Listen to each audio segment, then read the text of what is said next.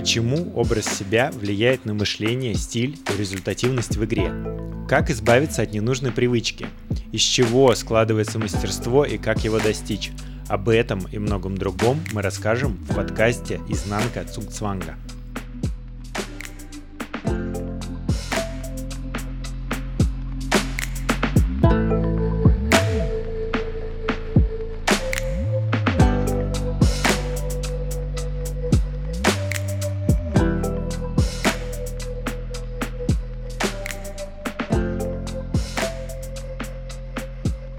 Всем привет, меня зовут Антон Матлин, я организую турниры по киберспорту и увлекаюсь психологией. Надеюсь, э, скоро это заставит меня начать играть в файтинги обратно. Привет, меня зовут Дмитрий Крылов, я играю в файтинги и по турнирам. Рустам Муслимов, профессиональный психотехнолог с 20-летним опытом работы в разных жанрах и контингентах. И вот в данном случае свои познания и навыки я пробую развернуть в киберспорте. Давайте начнем наш выпуск сегодня с подведения итогов предыдущего.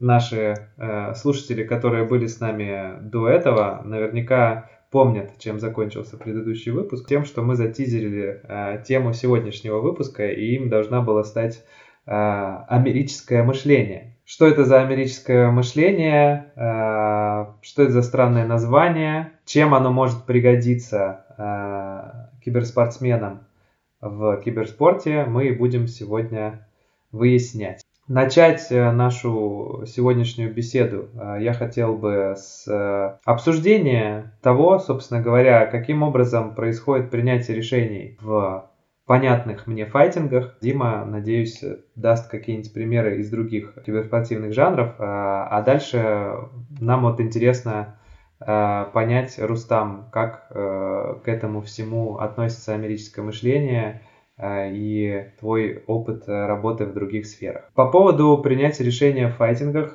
сразу хотел сказать такую вещь. Многим игрокам, которые либо на казуальном уровне, либо даже на профессиональном уровне играют в другой киберспорт, э, глядя на файтинги, обычно у них создается такое впечатление, что там нету никакой э, упорядоченности, происходит какой-то хаос, э, все просто нажимают все кнопки подряд, и выигрывает тот, кто лучше, кто нашел какую-то сильную кнопку и таким образом выиграл. Конечно же, это не так. Если вы слушали первые два наших выпуска, вы прекрасно знаете, что там большая глубина. Наш мозг устроен так, что нам проще работать с э, простыми вещами. То есть мы раскладываем все на понятные э, и простые блоки, из которых уже строим что-то сложное, потому что с чем-то сложно организованным, соответственно, сложно работать.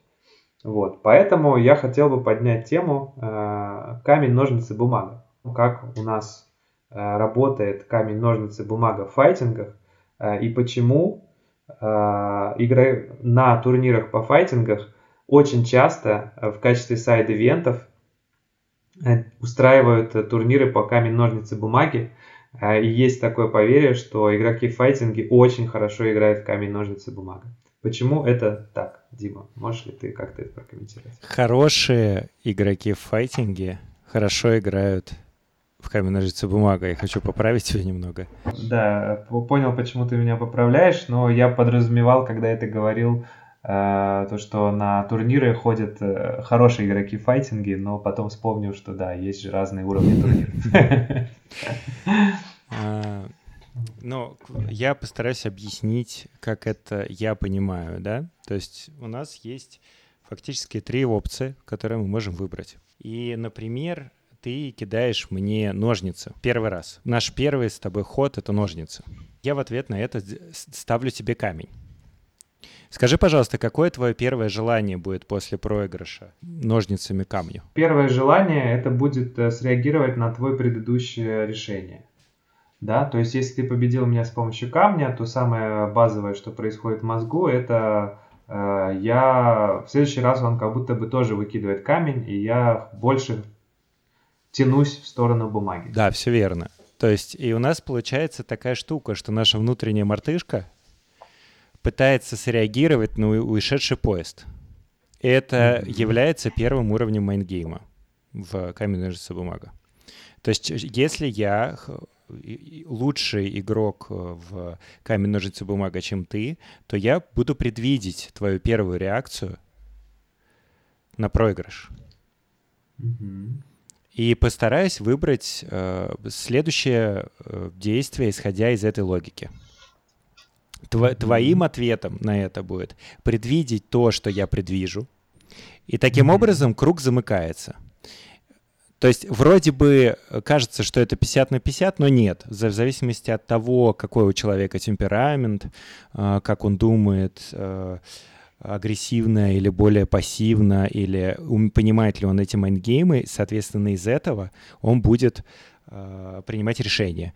И очень часто хорошие игроки в файтинге после первой... Э, то есть если мы с тобой будем выбрасывать ножницы, ножницы, ножницы, разрешения никакого не произойдет. Но как только произойдет некое разрешение в проигрыш или выигрыш для тебя или для меня, э, раскроется целое древо mind game ов, которое будет, замкну... будет являться замкнутой системой.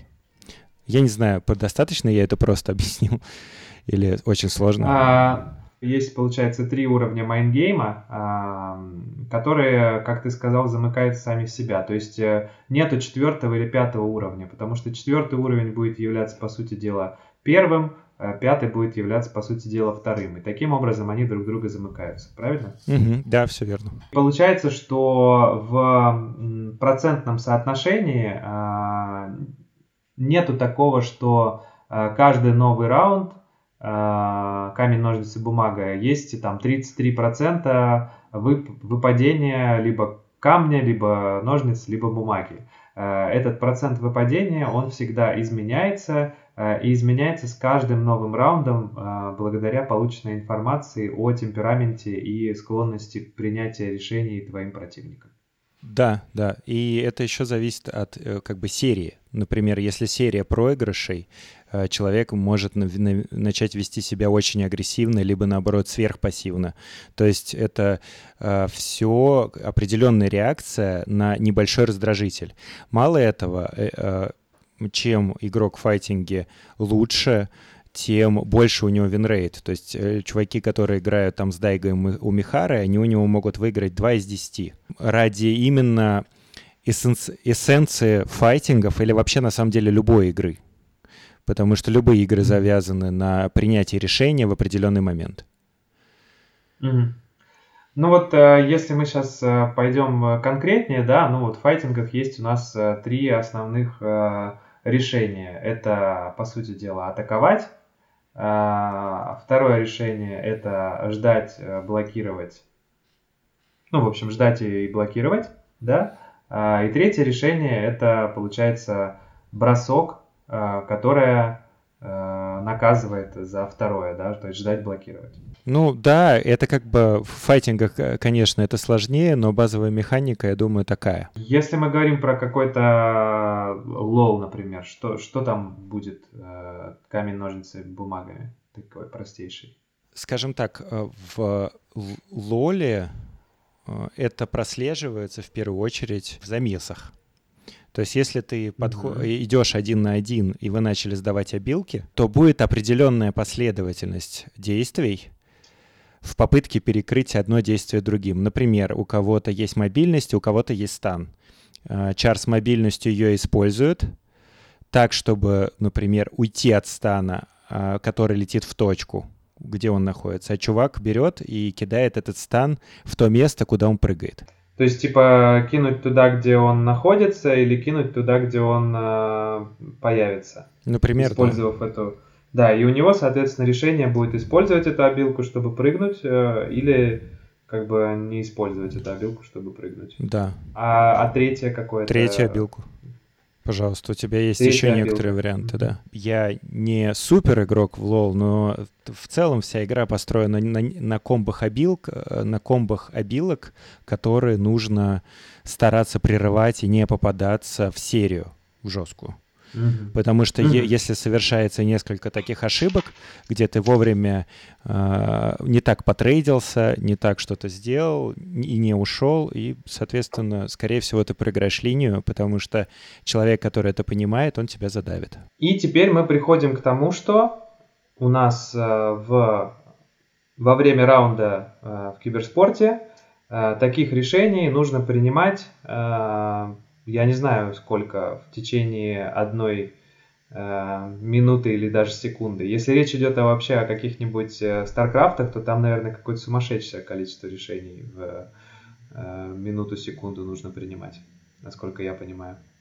Э, ну, там решение другого толка, Антон, я бы хотел сказать. Просто если брать StarCraft или какие-то стратегии, там э, есть мета-решения, есть некоторые, есть просто микро. Микро — это механика, да, микро. а макро — это действия, которые там выстраиваются в билды, в какие-то э, флоу, э, где э, там, например, я буду заркрашить, поэтому я должен сделать это к этой минуте.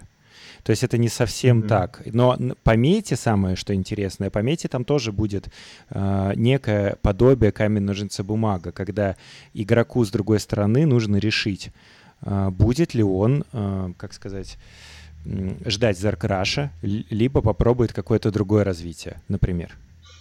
Угу. Ну и там есть э, вот этот микроконтроль, который тоже будет выражаться в том, о чем ты э, рассказал, получается, сейчас. То есть уводить какие-то юниты или стоять ими, или применять какие-то обилки юнитов. Да, на фундаментальном уровне, я думаю, так. Но если, естественно, если брать это как бы вглубь, то все гораздо сложнее.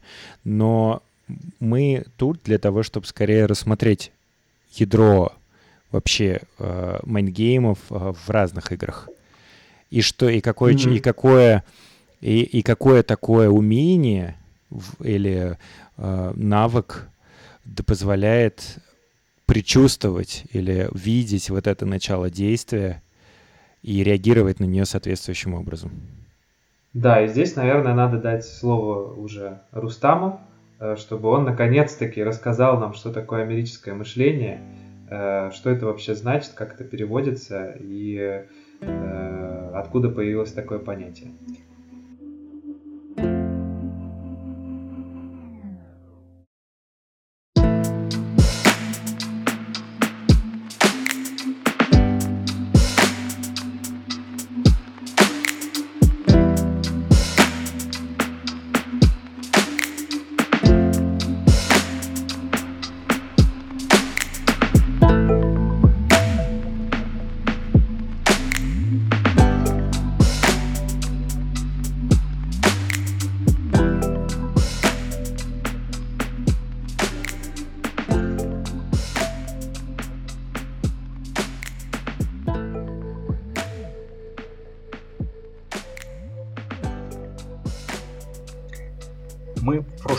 Говорили на прошлом выпуске о том, что побеждает тот, кто управляет неожиданностями, который сам более-менее готов встречать неожиданности и при этом создает для противника э, такие ситуации, которые для того трудно предсказуемы. Ну и, соответственно, вводит его в замешательство когда он не может адекватно использовать свои сильные стороны, вот, да, это такой краеугольный камень. И то, что мы сегодня собираемся рассмотреть с точки зрения там, амерического восприятия, мышления, оно именно про это. Ну а пока, давайте пока а, плавно про то, откуда вообще взялось такое название америческое. Амер это вовсе не относится к американцам. А, это скорее такое составное слово, где вот мер означает измеряемое, амер это неизмеряемое или неизмеренное.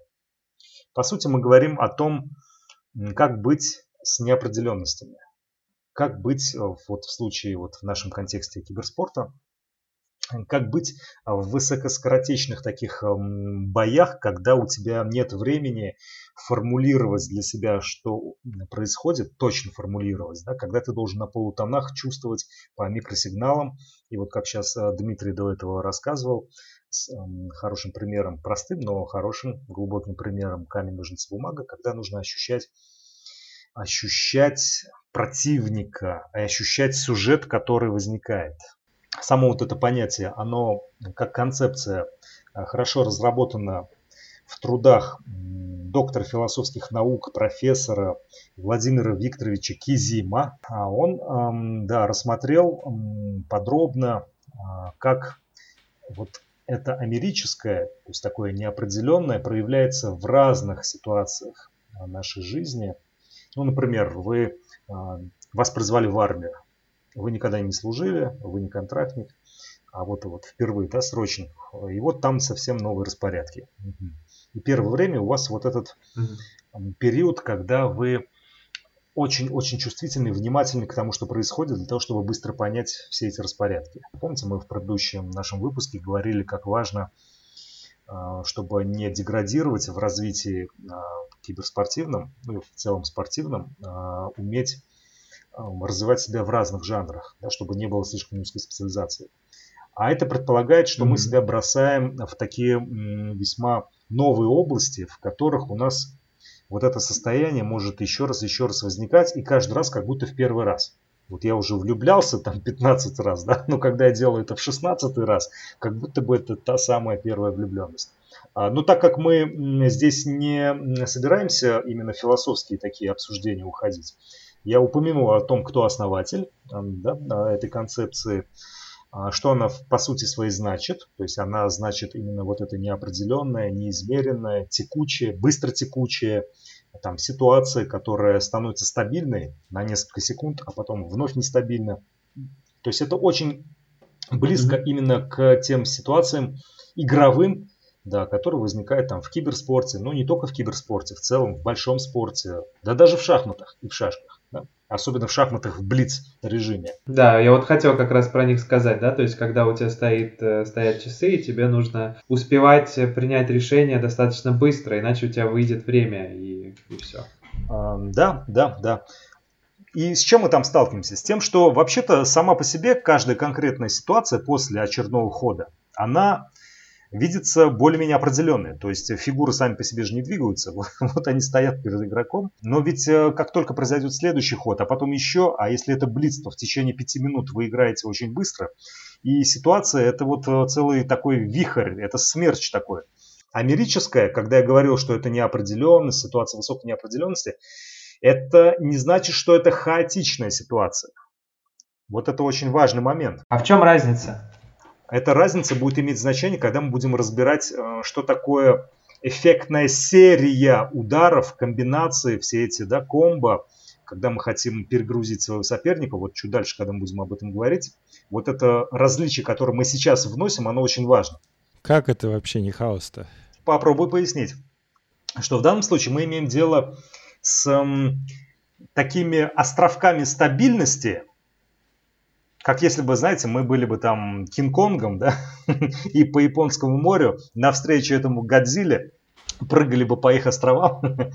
Каждое прикосновение к очередному острову своей стопой это вполне себе такая точка опоры. Ты, когда делаешь вот эту вот серию и очень быстро бежишь, то получается, что возникает э, такой особенное, особенный такой сюжет, когда быстро сменяющиеся отдельные состояния определенности в сумме своей приводят к вот этому эффекту неопределенности, но не к хаотичности.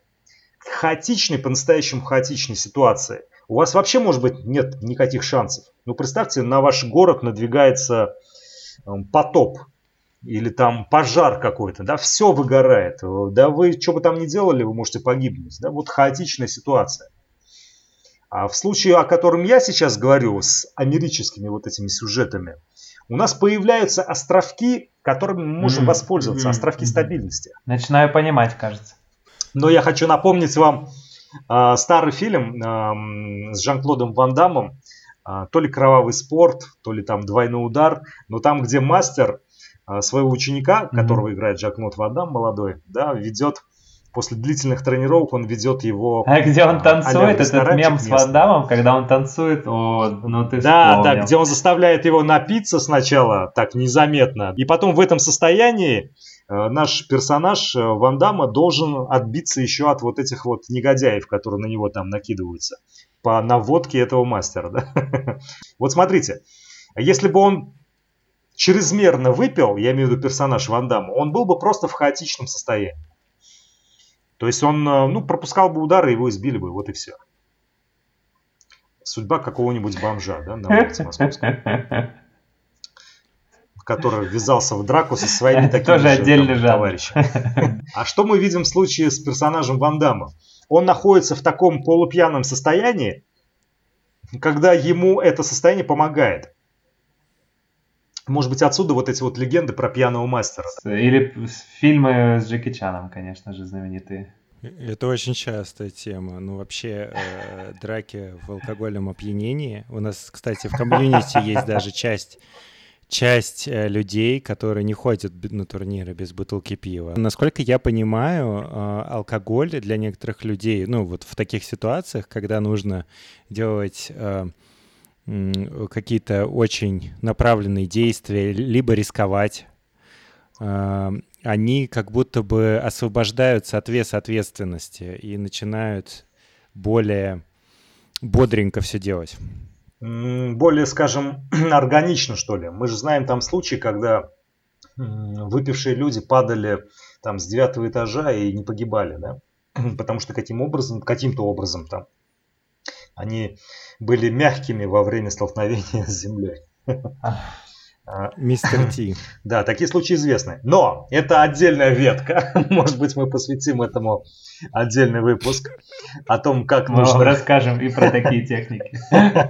Подписывайтесь и ставьте лайки на всех платформах, чтобы не пропустить новые выпуски. Ну, вот э, в наших исследованиях и разработках, э, ну, вот в которых я участвую, э, тема, связанная с эм, эффективной деятельностью в измененных состояниях сознания угу. по разным причинам, да, это очень важная тема. То есть это не обязательно алкоголь. Так, а какие еще есть состояния? Мне стало очень интересно, что это за... Это применимо к кому такое? Ну, например, в космонавтике. В космонавтике известны случаи, когда э, у вполне себе трезвых и весьма-весьма тренированных космонавтов э, у них э, там на орбите возникали э, такие галлюцинаторные состояния. Там весьма необычная вообще ситуация, которая лишает mm. тебя привычных ориентиров. А когда вы оказываетесь без mm-hmm. вот этой точной опоры, у вас ощущение своего тела, схема тела так называемая, она тоже начинает сильно меняться.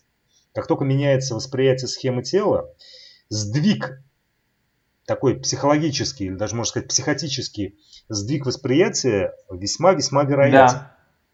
То есть у вас размываются границы своего тела, а соответственно и своя идентичность, то есть свое ощущение я, своего центра. Вот это размытие приводит к такому состоянию. Там очень по-разному уже дальше может э, развертываться. Кто-то там видит что-то, а у кого-то ощущение, как будто бы он находится в каком-то там Вселенском океане и прочее, прочее.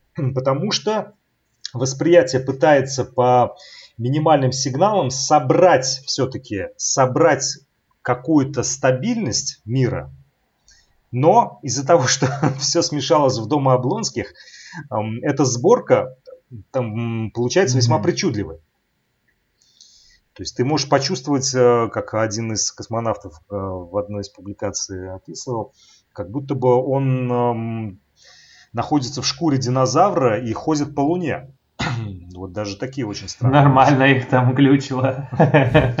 Да. Стало интересно почитать. Да. Или там на, на войне, вот э, когда эм, бывало бойцы могли засыпать под обстрелом или находясь очень близко, да, вот к границе э, боя. От чего? От того, что человек оказывался в весьма высокой степени неопределенности, mm-hmm. где он привычным способом не мог действовать. Но нужно было выживать, и здесь вот этот фактор опасности, это очень важная штука.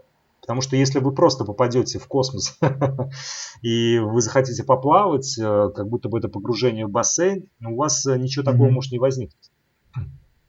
А если вы знаете, что вот как там в некоторых фильмах, типа гравитации, если вы сейчас не успеете добраться до батискафа, и вам тогда кирдык, вот тогда у вас начинают возникать вот эти вот э, особые mm-hmm. способности. Правильно ли я понимаю, что э, это такие состояния, в которых перестает э, работать логика, а фактически включается какая-то интуиция, да, получается, интуитивное какое-то мышление?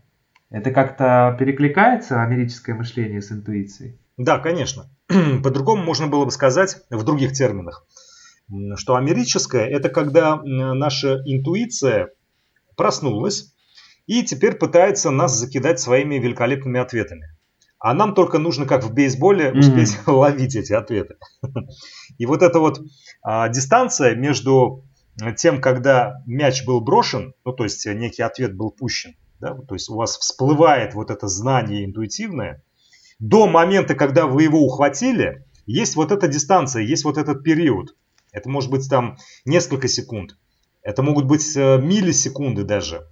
Но в этой дистанции вот это знание всплывающее, оно нечеткое, в смысле оно не структурированное. Оно очень полезное, оно может быть э, весьма точным для принятия вашего решения, там, в игровой ситуации или в экстремальной, но э, оно воспринимается как некое смутное предчувствие. Потом, которое уже, когда всплывает из этих глубин, озаряется как некое ага-эффект. Я хотел сегодня упомянуть вот этот цикл NORD. Это аббревиатура, такая модель, э, цикл NORD, который описывает, как в экстремальных ситуациях человек принимает решение. Модель была разработана американскими военными, когда они пытались изучить, почему а, пилоты там терпят э, те или иные поражения, какие ошибки они там совершают во время боевых вылетов. Это аббревиатура, а, то есть переводится как наблюдение, оценка, ну или ориентация, а, решение действия. То есть описаны четыре шага, которые совершает, ну изначально это вот у американских пилотов э, те операции мыслительные, вот когнитивные, которые они совершают, э, находясь в ситуации там повышенной неопределенности. Они эту модель разрабатывали, чтобы понять, эм, когда произошла какая-то катастрофа, на каком шаге вот в этом цикле произошел сбой. Даже когда спортсмен, там, киберспортсмен очень быстро совершает, прям молниеносно совершает э, те или иные действия, там, игровые, э, со своим персонажем, у него все равно вот эти циклы проворачиваются. Чтобы вот как раз понимать, что у него там происходит, что он наблюдает, что он оценивает, как он оценивает то, что он наблюдает, да, какое решение он принял или принимает. И, соответственно, какое действие у него выливается. Мы можем в обратном порядке смотреть, чтобы это действие, вот, которое он сейчас совершает, что он за решение принял. А это решение, как оно возникло, то есть какая оценка была до этого. А для этой оценки какие наблюдения он использовал. Да? А понимая вот эти вещи, анализируя, мы можем таким образом разложить и предсказать даже, что у него дальше вот в этих циклах будет происходить. Особенно если у него уже этот цикл наладился. Если вы ему навязали сюжет, в котором он совершает один и тот же вот этот цикл Норда, вы тогда будете понимать, в какой момент возникает вот этот решающий миг, где вот нужно сейчас перехватить инициативу и разорвать темпоритм. А, по моему опыту, это реально как будто бы а, не, совершенно неоформленное знание, которое и бежит чуть, чуть вперед того, что делает противник. Вот. И при этом, э, по моему мнению, это чувство можно тренировать. Достаточно разбирать это, если говорить про файтинги, лол э, или э, вообще какие-либо это ни было компьютерные игры.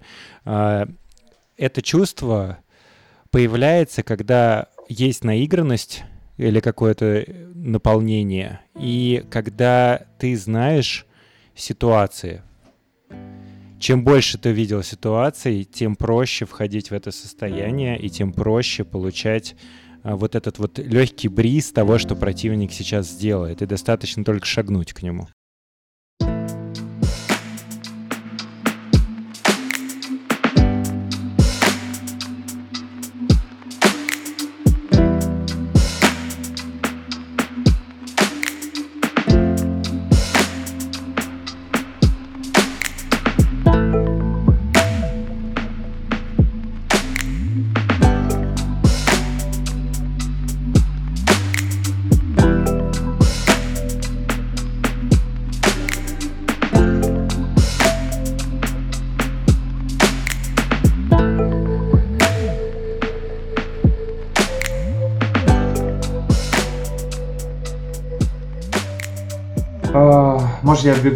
Паровоза, но вот мне интересно понять, как узнать вот эту вот полезную интуицию от того, может быть, какого-то автоматизма или нежелания думать, а желание просто что-то нажать привычное. Или, ну, то есть вот как э, ложную интуицию отделить от э, неложной интуиции? Есть ли какая-то техника?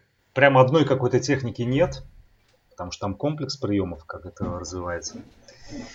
Но один из критериев ключевых – это то, что при истинной интуиции возникает весьма парадоксальное ощущение правоты. Правоты такой, что вот эм, тебе не хочется уже там дополнительных доказательств искать.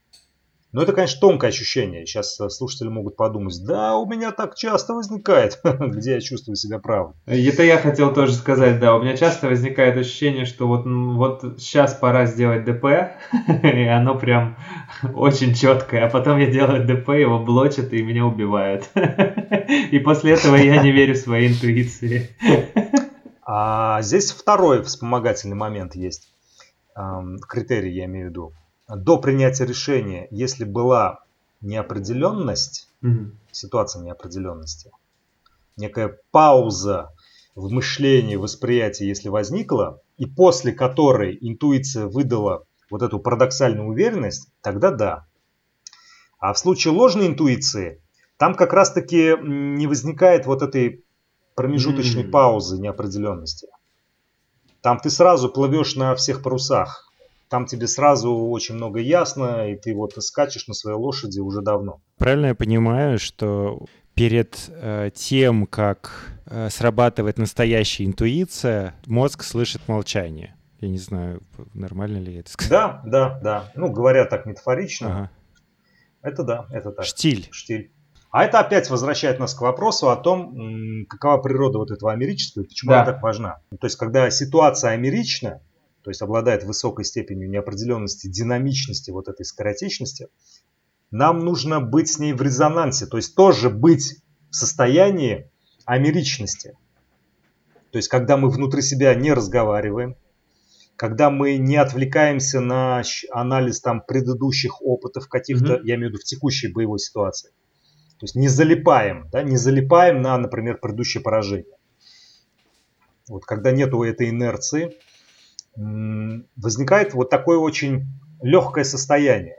Вы помните, в самом начале мы же говорили о том, что вообще вся эта а, методология америчности, она в киберспорте может помочь именно да. навязать свою игру. Давайте немножко рассмотрим, какие у нас есть варианты вообще навязывания своей игры.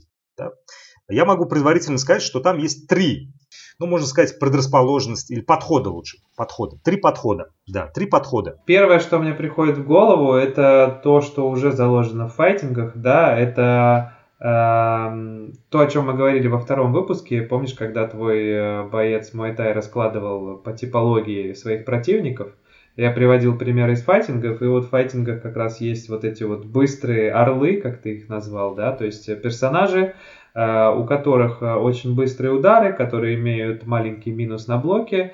Э, минус на блоке это значит то, что после них теоретически можно дальше продолжать атаку. То есть ты не остаешься открытым после того, как противник их заблокирует.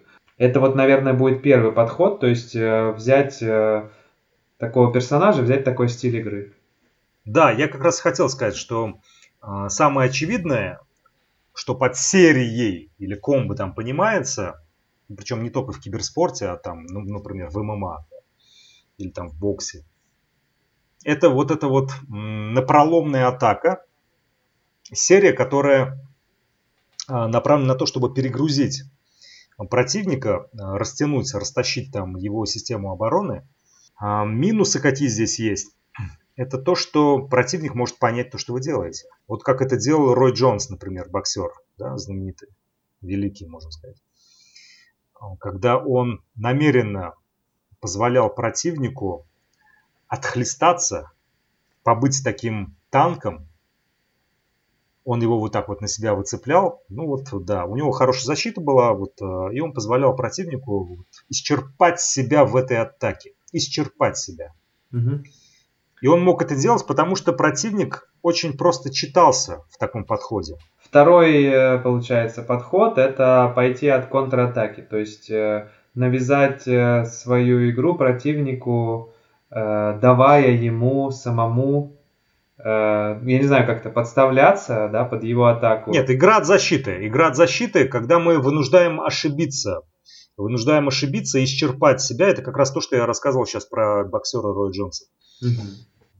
Когда мы, да, даем возможность высказать все, что хочет высказать наш противник.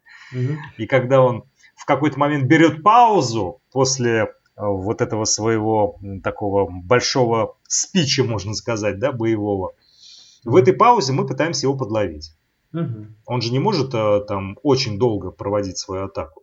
Поэтому здесь, когда мы идем от защиты, мы должны, конечно, очень хорошо понимать способы атаки нашего противника и выжидать момент, когда он перестраивается. Найти дыру или прореху да, в его да, атаке. Да, да, да. Так, да, да. Хорошо. Да.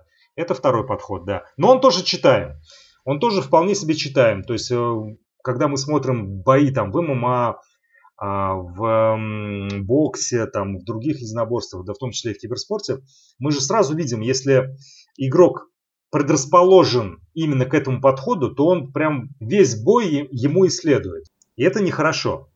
Опять-таки, я сейчас вот ссылку такую вот делаю на предыдущий наш выпуск, когда мы говорили, что побеждает тот, кто может управлять неожиданностями.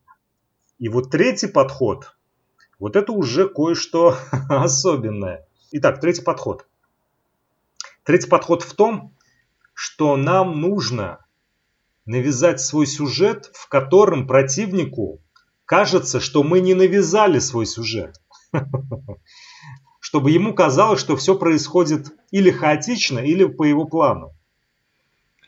Это, наверное, то, о чем э, мы говорили в, о чем мы говорили во втором выпуске, э, когда Дима рассказывал про свою типологию и говорил, что вот э, были противники, значит, которые нажимают, самая первая типология, да, и были противники, которые не нажимают. И когда попадался противник, который то жмет, то не жмет, то он ломал всю типологию. Да, да, да. Только давайте разберемся в механике этого подхода. Давайте.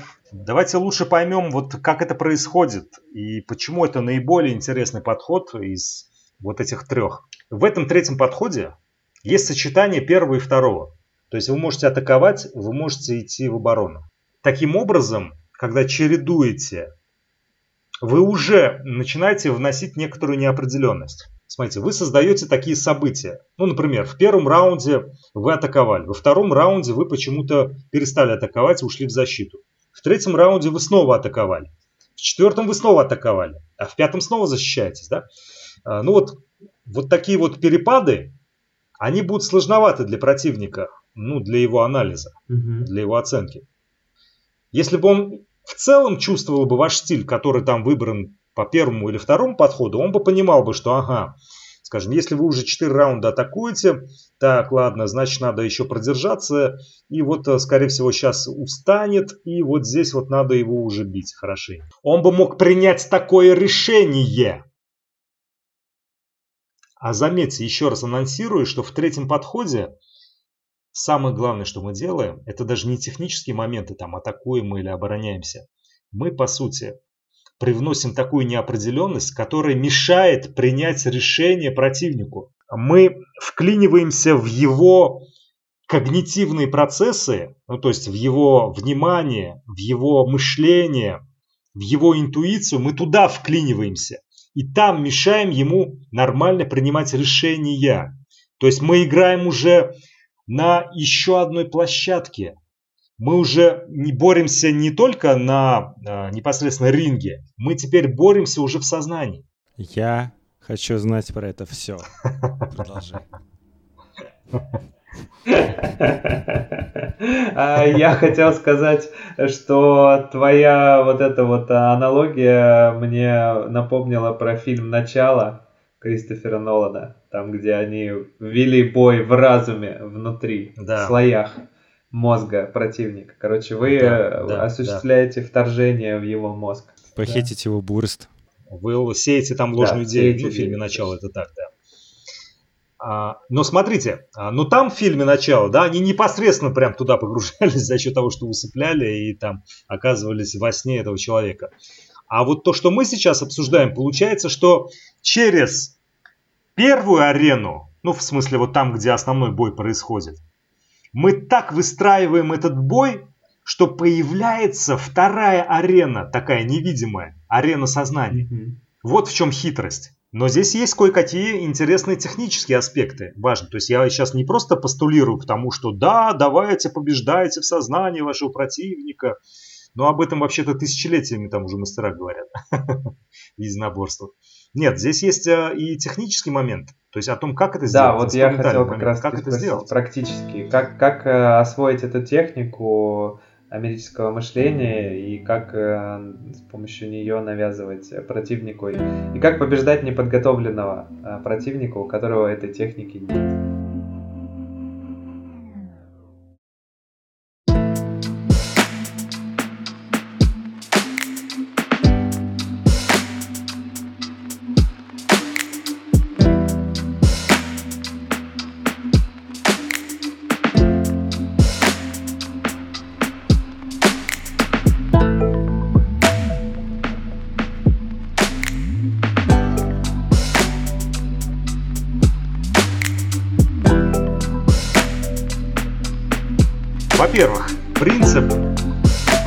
Подстройки и ведения.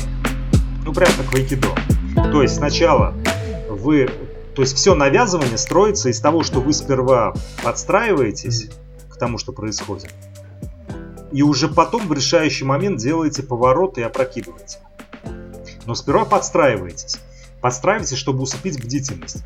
Как усыпляется бдительность э, вот в этом подходе? А с помощью того, что вы чередуете первые два подхода. То есть вы атакуете временами, а временами уходите в защиту там, с какими-то минимальными контратаками. То есть вы даете знать вашему противнику, что как будто бы ситуация у него под контролем. То есть вы атакуете, он атакует, ну вот идет такая размеренная борьба. То вы побеждаете, то он побеждает. И когда вы делаете это в несколько циклов, то его восприятие притупляется. Почему? Помните, мы говорили, что восприятие оживает, когда мы встречаемся с чем-то как будто в первый раз, с неожиданностью, то бишь.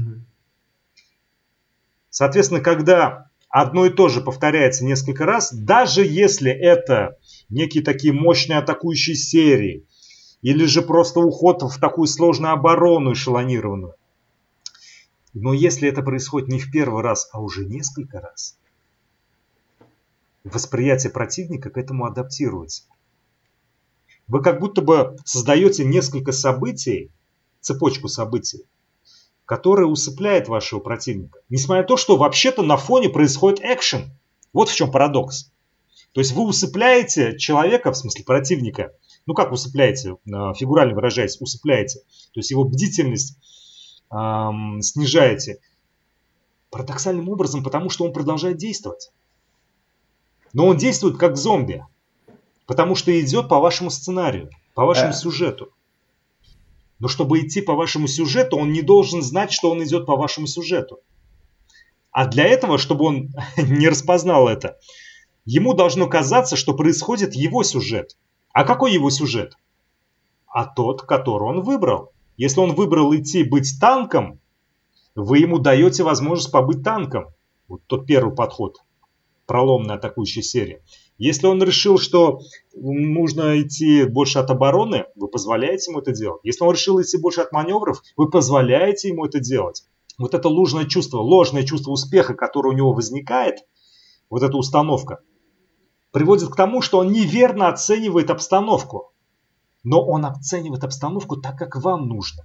Да, это очень круто. Эм, это объясняет для меня эм, то, когда в файтингах, например, э, есть такая традиция играть долгие сеты, да, то есть это на турнирах у нас там обычно до двух э, или до трех побед все ведется, э, но также есть традиция играть там до 10 побед, например.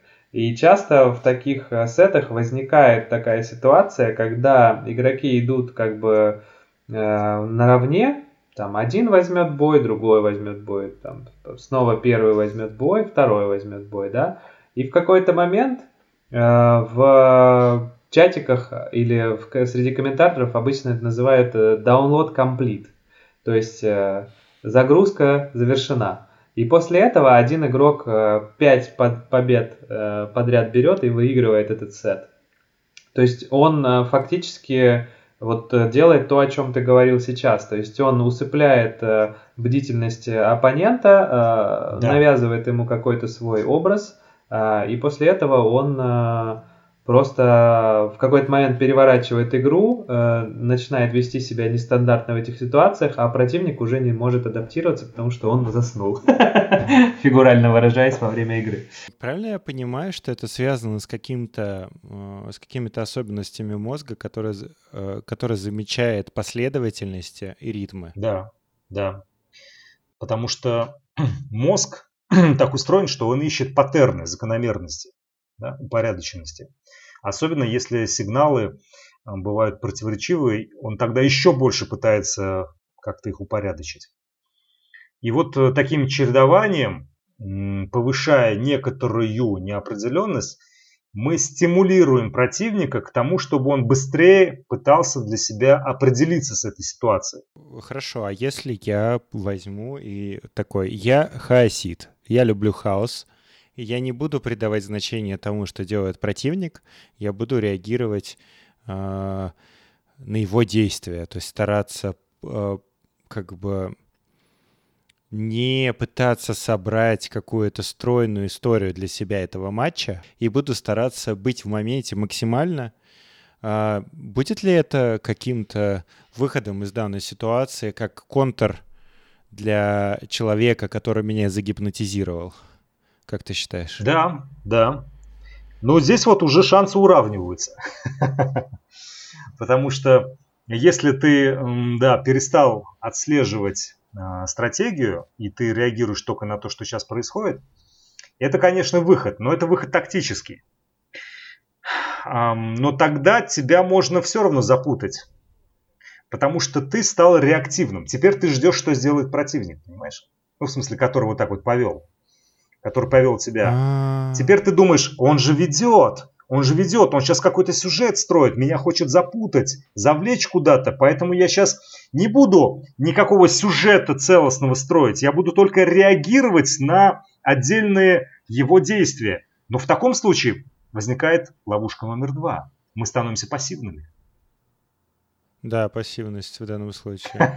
Видишь, как хитро. И, и да, да, да. И вот если, если переводить это в, те, в термины файтингов, а, простите меня за, это, за эту ругань э, заранее.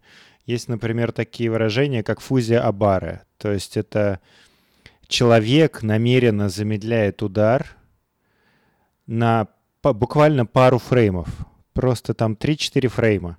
Замедляет удар, а потом нажимает его. Он это делает не на реакцию, но он ждет того, что человек который играет как бы из, из пассивной защиты, он ждет того, э, что человек нажмет кнопку. То есть он такой, ага, ты ошибся, ты ничего не нажал, я тебе сейчас за это накажу, и получает контрхит. Да, по такому же принципу устроена и простейшая техника шими. Э, вот это основная техника в играх, в которых э, есть бросок на отдельную кнопку или на сочетание кнопок то, чего раньше не было в Guilty Gear, а теперь оно появилось, да? Угу. Да, и видите, такая пассивная позиция, она м, приводит к состоянию цукцванга, потому что с каждым ходом или с каждым ударом пространство решений сужается, потому что нас ведут. Даже если вы реагируете только на последнее действие, но вы все равно реагируете. Не проактивны, а реагируете на это. И вас ведут. Ну, у Цунгцванга же есть изнанка. Какая изнанка у этого Цунгцванга? Вот, да. У этого Цунгцванга есть изнанка, совершенно верно. Выход есть. Выход, Выход есть. есть на Яндекс Музыке, Apple Podcasts, ВКонтакте и так далее. Да. А если говорить э, снова про техническую сторону того, ну как же противодействовать да, такому гению, который решил вот нас вот так вот обыгрывать? А, противодействие есть. Оно не в том, чтобы послед... на последнее действие реагировать. Оно в том, что вам нужно свой сюжет развивать. То есть на уровне сюжетов нужно играть сюжетами а не отдельными событиями. Оба-на, это у нас отдельный слой mind game а, только уже для э, построения сюжетов mind game ов внутри игры. Я реально сейчас почувствовал себя, как будто бы я в начало, короче, попал. я такой, я в mind game е. Я уже в конец попал. mind game а. Рустам, что ты поместил в, мою, в мой мозг только что? Ну, как бы забавно это не звучало, но мы сейчас говорим об очень серьезных вещах, которые, кстати, и на войне проявляются, да, то есть на разных масштабах, на разных уровнях. А, то есть вот э, современные войны это по сути войны, в которых, ну вот эти гибридные войны, в которых э, тот, кто навяжет свой сюжет, вот тот перехватывает инициативу. Наверное, нам нужно, конечно, отдельный выпуск сделать о вот, битве сюжетов. То есть не когда битва отдельных ударов, блоков, а, даже событий отдельных. А когда уже битва сюжетов происходит, это весьма плодотворная тема. Давайте мы пока ее просто анонсируем. А я хотел бы дожать, дополнить еще а, таким техническим моментом касаемо того, как тренировать а, как... американское мышление? Вот что интересно сейчас нашим слушателям. Да, в том числе, но там есть еще, до того, как тренировать, мы не дожали там, вот вы решили использовать вот третий подход против противника, да, то есть вы навязываете ему свой сюжет. Свой темпоритм. Угу. Вот, Антон сейчас как раз и а, озвучил. Я же говорил, что там из двух частей состоит, понимаете, вот этот маневр весь. В первой части вы делаете так, что противнику кажется, что это он всем управляет, то есть как будто бы это его сюжет развивается. Да? Вы подстраиваетесь там под его стилистику, под его подход и так далее. А потом же нужен поворот. А поворот вот этот через темпоритм, то есть вот это вот чередование этих качель, атака, защита, атака, защита, защита, атака. Когда вы навязали один темпоритм, навязали противнику один темпоритм, и вот он его уже, вот он в нем, он как бы на этой волне а потом вы поворачиваете. Ну, то есть вы или замедляетесь, или наоборот резко ускоряетесь. А может быть сначала замедляетесь, а потом резко ускоряетесь, да? То есть здесь со скоростью начинаете играть.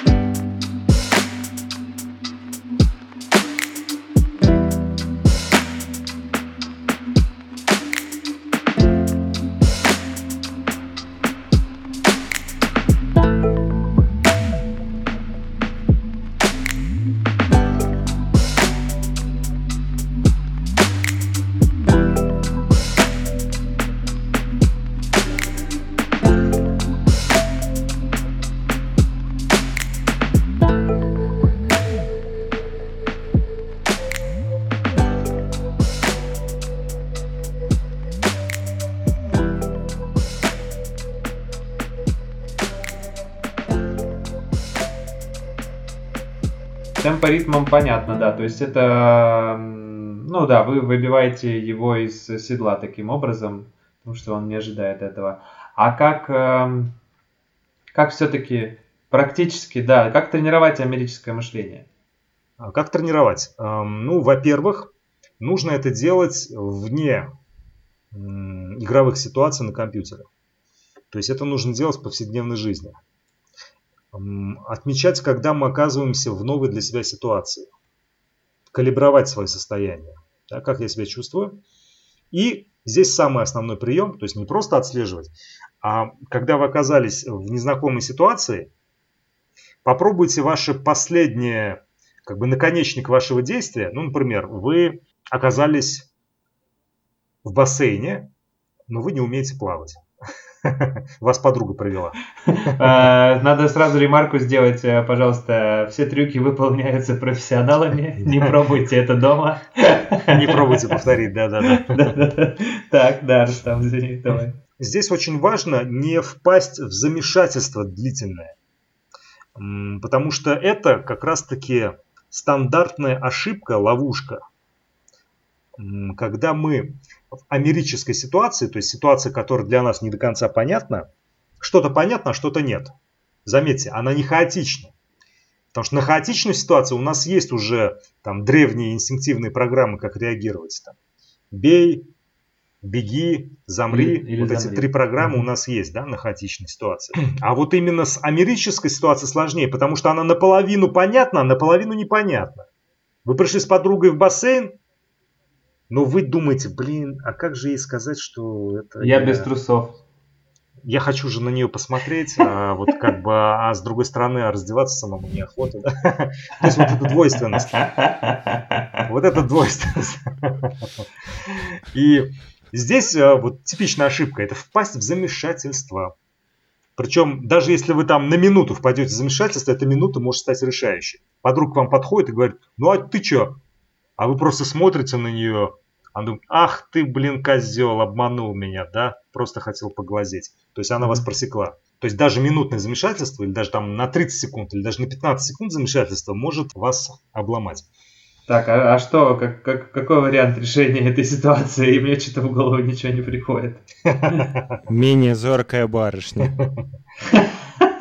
Что, слепую девушку, что ли? Нет, в двойных ситуациях надо вести ну, себя по-двойному. Вот решение потому что вы получаете двойные сигналы, и вам нужно действовать тоже двойственно. Это, по сути, как в дзен-буддизме, с куанами этими творческими дзен-буддистскими. Если вы что-то одно определенное делаете, вы проигрываете. Еще раз, принцип такой, такой тренировки, что оказавшись в ситуации неопределенности из-за того, что там противоречивый сигнал, вам тоже нужно становиться противоречивым. Короче, делать вид, что вообще вы не понимаете, что это за девушка, и разворачиваться и уходить. Нет, нет, нет, нет. Это как раз выбор одной стороны. Не, ну для нее это будет слишком, для нее Вначале это будет слишком смотришь очень заинтересованно, а потом уходишь внезапно.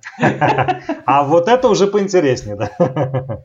Не, ну здесь надо про экологию, конечно, смотреть. То есть, если вы так уйдете, потом придется объясняться. Да? Здесь надо такое решение выбирать, которое... Ну, если она была слепая, то она не заметит, как вы уходите. О, это, это что означает? Ее надо ослепить предварительно? Ну, Дима предлагал менее зоркую девушку. Можно решить вопрос более радикально. Так, Там, ладно. я думаю, что есть такие более интересные варианты, но мы сейчас не будем разговор штурм в эту сторону вести. Да. Это был потому, что всего лишь пример такой легкий. Да, это увидим в комментариях ВКонтакте, я думаю. Конечно. Напишите, как ну, вы себя поступили в этой ситуации. Лучший вариант так. зачитаем в следующем выпуске. Вторая рекомендация. Нужно уметь останавливаться, когда вы останавливаете одно свое движение, и эта концовка движения становится началом следующего движения. Например, вы протягиваете руку какому-то новому знакомому, да, вот с которым вас знакомят. А он вам не протягивает руки. Знаете, да, такую вот ситуацию? А вы протягиваете руку, э, а он... А вы уже э, протянули руку, а вы уже протянули, а он, может быть, намеренно вам не протягивает или просто не заметил. А он тебе ну, протягивает, он протягивает кулак. Ноги. Не, он... он протягивает ноги. Потому что он мертв от ковида, потому что это всех заразило. Протягиваем руки. Да. Ну, можно, конечно, поюморить, но это не выход, пока что вы сейчас не нашли решение. Но вот а, ваша подвисшая рука, и с ней надо что-то сделать, понимаете? Очень быстро причем. То есть, если здесь же вы на, даже хотя бы на 2 секунды зависнете, там будет сразу видно, что вы в замешательстве, что вам неловко и так далее, и так далее. А может быть, вас специально хотели в такое неловкое состояние вести. Поэтому концовка одного движения должна плавно превращаться в новое движение. И в этом надо немножко потренироваться, конечно. Для этого есть вот простое упражнение «стоп-действие» называется. Вы завариваете себе кофе, там, начинаете его пить, и сами для себя неожиданно говорите «стоп», вот вы уже поднесли там кружку, а теперь вы должны оправдать, как будто бы это совсем другая ситуация. Почему вы держите кружку у своего лица? И продолжаете так, как будто вы в другом сюжете находитесь. Как будто бы эту кружку попросил там Джеймс Бонд рядом с вами, а вы там нюхали, если там что-то такое, что вы могли бы распознать как улику. И вот вы ему там раз в сторону протягиваете. Ну и так далее. То есть вы специально создаете себе такие серии ситуаций, в которые, длится, которые длятся не очень долго, и вы после концовки превращаете ее, превращаете ее в другую ситуацию. Это очень важный навык, хотя, казалось бы, звучит как ну, совсем такое простое упражнение. Но я вам скажу... Прерывание автоматизма. Вы здесь не просто прерываете, вы превращаете. Вы прервав, превращаете в новое действие. Вот что очень важно. Спонтанность такая, Вау. типа, обретаете спонтанность. Э, да, я слышал, да, да, да, Рустам, что вообще, в принципе, там э, нейрофизиологи говорят э, о том, что, ну, по некоторым исследованиям, что свободы выбора не существует. По сути дела, наш мозг э, львиную долю времени занимается объяснением нам самим, почему мы неосознанно совершаем огромное количество действий. Э, видел такие исследования? Да, конечно, конечно.